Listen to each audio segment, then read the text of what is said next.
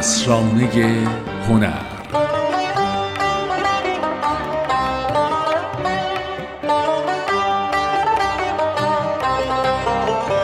سلام. اینجا اسرانه هنره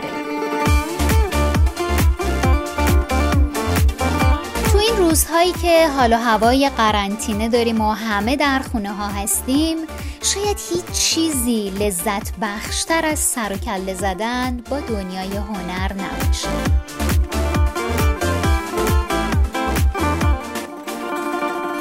شاید پرداختن به هنر و البته داشتن یک روحیه خوب راه مقابله با همه ویروس ها باشه به خصوص ویروس کرونا. ما هم تلاش می‌کنیم در این روزهایی که همه در منزل هستیم با اسرانه هنر در کنار شما لحظات متفاوتی رو سپری کنیم.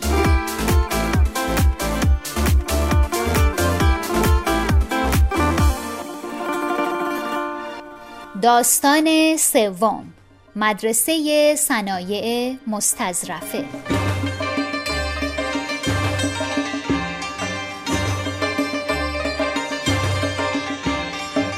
چون علم نقاشی که از شعب مهمه معارف است و در حقیقت این علم شریف که استناع عالی آن مایه ترقی مملکت است در ایران به مرور از دست رفته وزارت معارف در صدد بود برای حل مسئله طرحی ریزد و راهی در پیشرفت مقصود به دست دارد.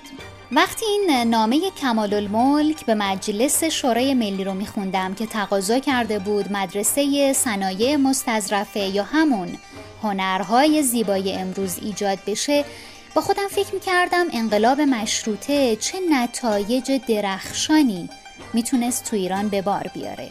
این نامه رو کمال الملک روز شنبه 13 خرداد سال 1289 نوشته. یعنی حدود چهار سال بعد از امضای مشروطه به دست مزفر شاه قاجار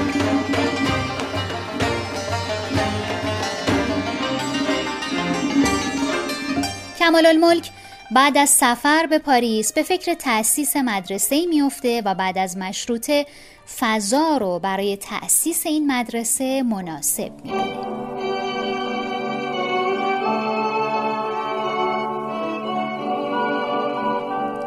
هفته مرداد همون سال. مجلس شورای ملی جلسه ای تشکیل میده تا راپورت کمیسیون بودجه قرائت بشه. راپورتی که از وزارت معارف هم رسیده بوده.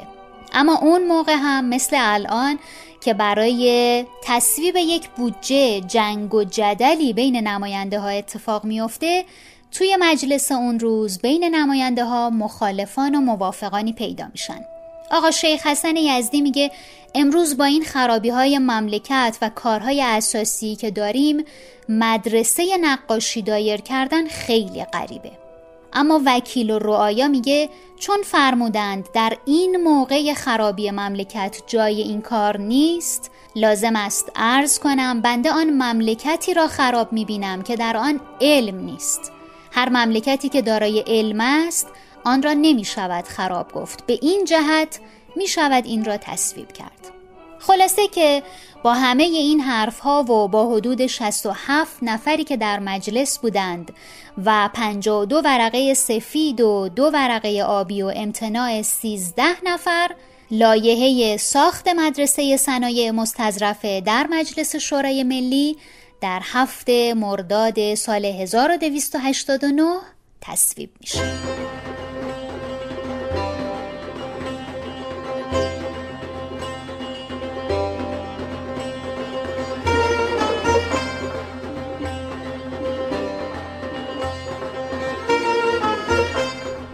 باید بگم که نهم مرداد همون سال زکا الملک رئیس مجلس به وزارت علوم و معارف نامه می نویسه که دو هزار تومان نقد و هزار زر از عراضی نگارستان برای این مدرسه در نظر گرفته بشه. مدرسه ای که قرار بوده به ریاست کمال الملک هم افتتاح بشه. ساختمان مدرسه صنایع مستظرفه همون سال زیر نظر کمال الملک در مدت کوتاهی ساخته میشه. این روزها هم شما حوالی میدان بهارستان و در باغ نگارستان می‌تونید این ساختمون زیبا رو ببینید. آقای احسان آقایی که مدیر سابق هنرستان هنرهای زیبای پسران و البته مدیر موزه هنرهای معاصر تهران هستند در مورد مدرسه صنایع مستظرفه با ما صحبت می کنند. ما خوشبختانه جزو پیشروان آموزش علمی و تخصصی هنر در قاره آسیا هستیم مدرسه صنایع مستظرفه که به همت کمال الملک در سال 1289 اگر اشتباه نکنم تأسیس میشه اولین مدرسه تخصصی آموزش هنر در خاور میان است که بعدها خب خودش هنرستان به دو بخش تقسیم میشه که میشه هنرستان کمال الملک و هنرستان هنرهای سنتی و تزئینی و بعد از اون خب هنرستان های دیگری سر بر میارن. هنرستان موسیقی هنرستان هنرهای زیبا و هنرستان هایی که بعد از اون در واقع سرچشمه می‌گیرن و شروع به کار می‌کنن. بنابراین اون چیزی رو که می‌خوام عرض بکنم هنرستان صنایع مستظرفه ایجاد می‌کنه یک فرهنگ یک اتفاقه که این اتفاق اتفاقات خوشایند دیگری رو هم در پی داره. بنابراین ما وقتی در مورد مدرسه صنایع مستظرفه می‌خوایم صحبت کنیم باید در مورد دو بخش صحبت بکنیم. از یک نگاه خب خود مدرسه صنایع مستظرفه و اتفاقات هنری و آموزش هنری که در واقع در اون مدرسه داده می شده و آدم هایی که از اون مدرسه در واقع درس گرفتن و هنرمندان بزرگی شدن و در نگاه بازتر و در نگاه کلانتر جریانی رو که این مدرسه ایجاد کرد که این برای من جذابتره. جریانی رو که مدرسه صنایع مستظرفه در آموزش رسمی و علمی هنر در کشور ایجاد می‌کنه برای من بسیار جذابتره. چرا که اگر ما امروز در جایگاهی وایستادیم که در منطقه خاورمیانه بدون شک و در منطقه آسیا در زمره بزرگترین کشورهایی هستیم که هنر تولید می‌کنن و هنرمند در واقع پرورش میدن که این هنر و هنرمند جایگاه جهانی در سطح یعنی از سطح منطقه فراتر میره و جایگاه جهانی داره. ریشش هنرستان صنایع مستظرفه و اندیشه ایه که هنرستان صنایع مستظرفه رو ایجاد کرده.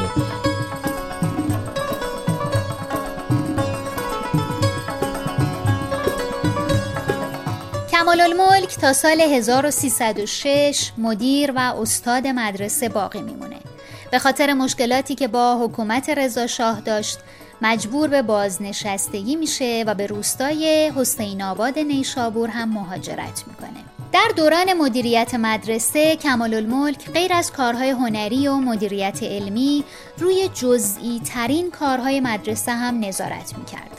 طبق اسنادی که از اون زمان به جا مونده بودجه مدرسه صنایع مستظرفه در نامه ای در تاریخ 21 دیماه سال 1290 مشخص شده.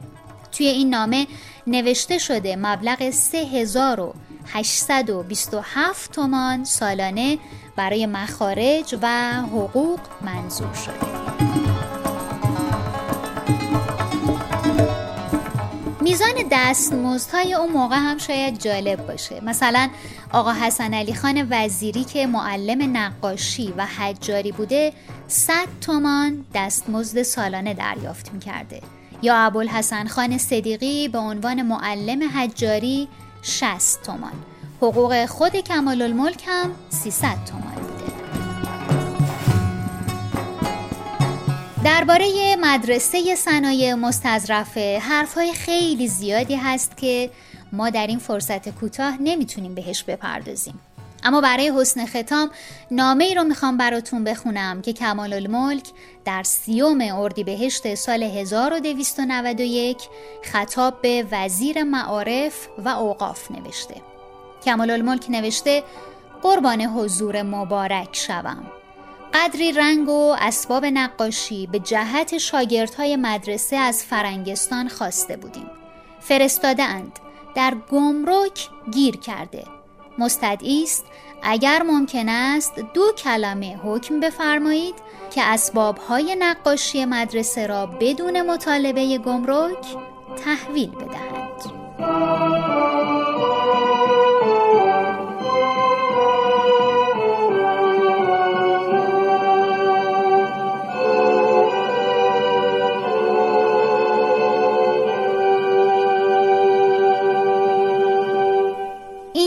اسرانه هنره و ممنونم که امروز هم با ما همراه بودید. لحظه های خوبی رو برای شما آرزو می‌کنم. ای سرزمین من شور آفرین میهن دور است و باد ای مرز باور دست من. ای خاک مهرائین آینه ایمان. ای در پناه لطف یزدان جاویدان ایران. تو که در دامانت لال می جوشد سهر از چشمانت شال می نوشد وطنم ای دلها جمله مجنونت مست و شیدا روح و صحرا دشت و هامونت. ای سرزمین من شور آفرین میهن دور است و باد مرز باور دست من. ای خاک مهرائین آینه ایمان. ای در پناه لطف یزدان جان